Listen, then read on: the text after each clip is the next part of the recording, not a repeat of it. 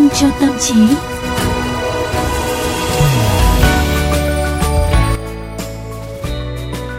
Các bạn thính giả thân mến, bây giờ là mười lăm giờ ba mươi và Tú Nhân nghĩ rằng là chương trình Vitamin cho tâm trí trên vê o vê Giao thông đã trở thành một điểm hẹn quen thuộc với các bạn rồi phải không ạ?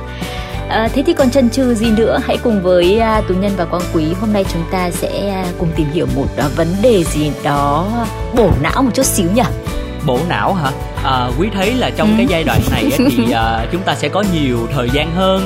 uh, Có rất là nhiều người sẽ lựa ừ. chọn là chúng ta sẽ làm một cái gì đó, uh, chẳng hạn như là cứ mỗi ngày mình sẽ đọc uh, một quyển sách, ừ. chẳng hạn là ừ. như vậy. Nhưng mà uh, khi mà nhắc tới sách đó, thì uh, hồi đó tới giờ Tú Nhân có đọc mấy cái cuốn sách mà nó có liên quan đến việc là dạy về đối nhân xử thế này nọ các kiểu, giống như là cái Đắc Nhân Tâm không Tú Nhân? Ai da, ngày xưa còn bé là cũng đọc khá khá nhiều những cái quyển kiểu này đấy, bởi vì nghĩ rằng là nó sẽ chia sẻ để cho mình nhiều kinh nghiệm sống. ừ.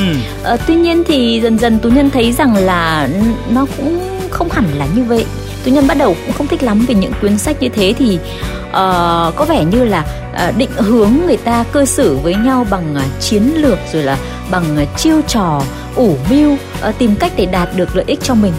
Có thể là cũng hiệu quả đấy, thế nhưng mà rất là mệt mỏi. ừ. Và nếu như chúng ta uh, cư xử tốt với người khác chỉ để tìm cách điều khiển người ta thôi ấy, uh, mà không uh, xuất phát từ thực tâm của mình, thì mọi người dần dần cũng sẽ cảm nhận được và sẽ đối đáp với mình không được thực lòng nữa.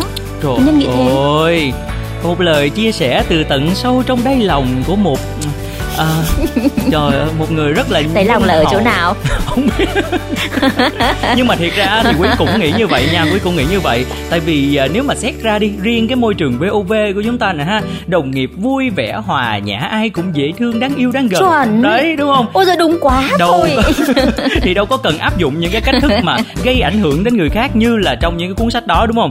Nhưng mà nói đi thì cũng phải nói lại, ừ. không thể phủ nhận là có những cái môi trường làm việc mà các đồng nghiệp chúng ta phải cạnh tranh với nhau rất là khốc liệt, cũng như là có những vị sếp cũng dùng cái chiêu trò để có thể là điều khiển nha, chứ không phải là điều hành luôn đó. Từ đó thì à, điều khiển nhân viên của mình luôn. Và có thể đây là một đặc trưng ở các nước Á Đông. Và có thể thấy là một cái biểu hiện là có rất là nhiều những cái cuốn sách theo dạng là self-help về nghệ thuật cư xử chốn văn phòng bán cực kỳ chạy, à, như là à, Mặt Dày Tâm Đen hay là Binh Pháp Tôn Tử trong kinh doanh chẳng hạn, đúng không? Thực ra mà nói thì tâm lý của con người vừa đơn giản nhưng mà cũng vừa phức tạp. Nếu mà tại sao lại nói là đơn giản? Bởi vì tận sâu bên trong bản chất của chúng ta đều giống nhau, cùng một là giống hoa loài, tức là loài người đấy.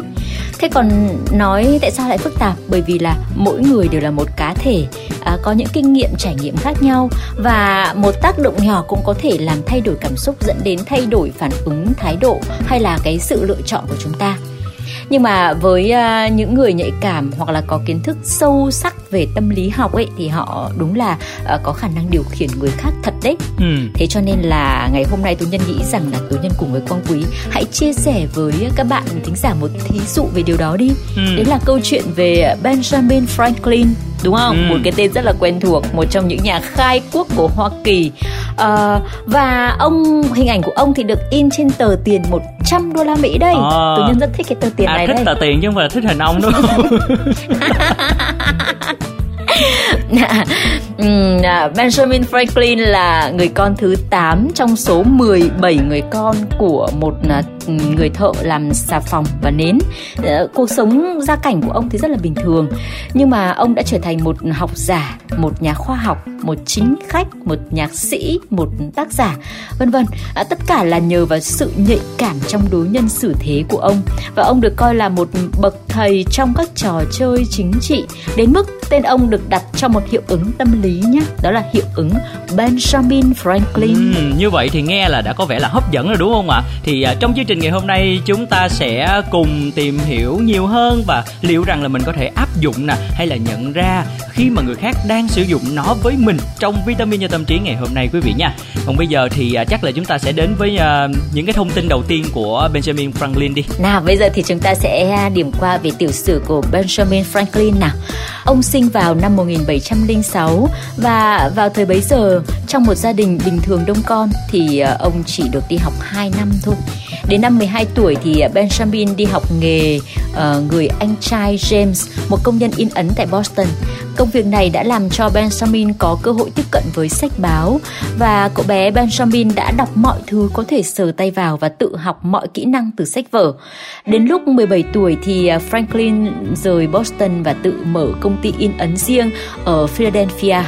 Năm Benjamin hai mươi mốt tuổi thì chàng thanh niên đã lập câu lạc bộ giúp nhau cùng phát triển với tên gọi là Junto.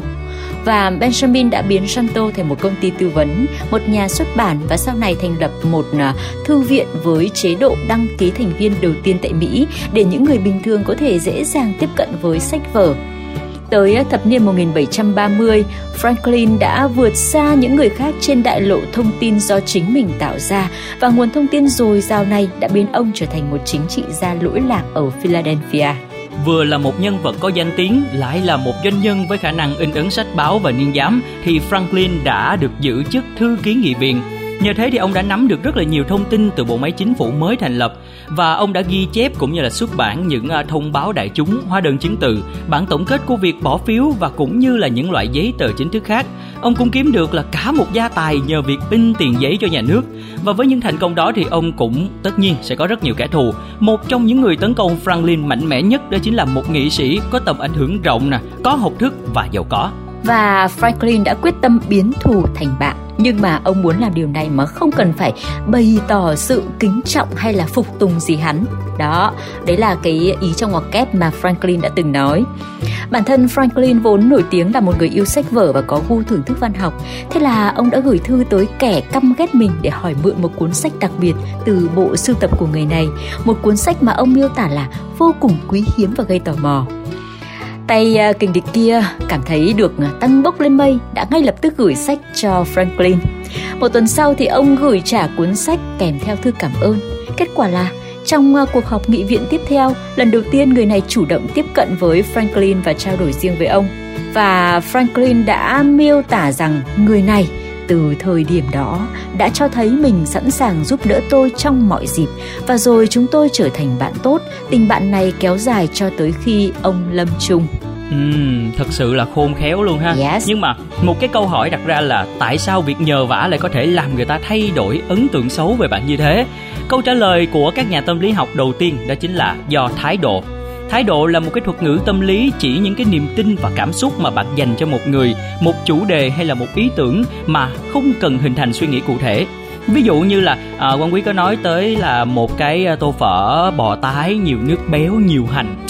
Trời ơi, nghe thấy là tự nhiên thấy thèm tới nơi rồi đó. Mà, mà ngay lúc này không có mở hàng quán gì nữa đó đó đó. Đó, rồi, xong rồi cái thêm một cái câu nữa, thêm một cái câu nữa. Có ca ép một gần nhà, thấy sợ chưa? Yeah, sợ. Đó. Bởi vậy, đó là các ví dụ cho thấy là cái não bộ của chúng ta có cảm xúc về mọi chủ đề được nhắc tới, và bạn nghĩ là nó sẽ quyết định thái độ của bạn với chủ đề ấy. Nhưng thực tế thì hành động của bạn còn nhanh hơn và đi trước cái thái độ của mình luôn. Ừ. Theo các nhà tâm lý học ấy, thì thái độ của bạn bắt nguồn từ hành động. Bạn quan sát hành động của mình và tìm lời giải thích để hợp lý hóa hành động đó, cuối cùng là rút ra kết luận, hình thành quan điểm. Trong trường hợp của Franklin, người đối địch với ông đã có hành động cho mượn sách, vì đó là một việc làm hợp lý sau khi ông đã hỏi xin một cách lịch sự, cũng như lại còn kèm thêm lời tăng bốc nữa chứ.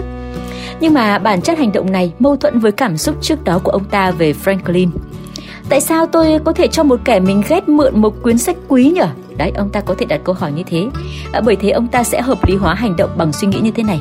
À, có lẽ thực chất mình cũng không ghét anh ta lắm. Đấy, tiếp theo là những suy nghĩ củng cố cho cảm nhận mới này. À, hóa ra là Franklin là một người lịch sự, biết tôn trọng, hiểu giá trị của sách vở và có cùng gu thưởng thức với mình. Thế là sau cái suy nghĩ này thì dẫn đến quan điểm là mình cũng thích anh chàng này. Trời ơi, phân tích ra thì nó là một chuỗi liên hoàn những cái suy nghĩ mà nó nối tiếp nhau, đúng không? Ừ. Mà mặt khác á, cái đây á cũng là một cái cách mà não bộ con người thường làm để có thể giải quyết một cái hiện tượng được đặt tên là sự bất hòa nhận thức. Một ví dụ dễ hiểu để minh họa cho hiện tượng này là cái sự điên cuồng của các cô gái khi yêu phải trai hư, chúng ta gọi bad boy đó. Những người ngoài cuộc như là à, bạn bè, ha, gia đình có thể dễ dàng chỉ ra các dấu hiệu cư xử tệ của anh ta. Ví dụ như là đào mỏ, ha, lợi dụng hay là bắt cá hai tay. Nhưng mà bản thân cô gái sẽ từ chối tin vào điều đó. Nếu như mà xét kỹ ra thì chúng ta không... Uh, có không cố gắng tham gia vào chính trị hay là thăng tiến trong sự nghiệp thì á, cũng bị ảnh hưởng bởi cái hiệu ứng tâm lý này, mà không phải bình thường đâu nha, mà một cách thường xuyên nữa Tú Nhân. Đúng vậy. À, lúc biết được điều này thì à, thực ra Tú Nhân cũng cảm thấy khá là bất ngờ, và cũng ngồi một lúc là ngẫm nghĩ lại xem là à, mình có từng như thế không nhỉ. Còn các bạn thì sẽ suy nghĩ như thế nào? Nếu có thì hãy phản hồi lại cho Vitamin cho tâm trí nha. Còn bây giờ thì thời gian của chương trình cũng đã hết rồi, à, chắc là phải nói lời chào tạm biệt thôi, và hẹn gặp lại mọi người vào ngày mai nha. Bye bye.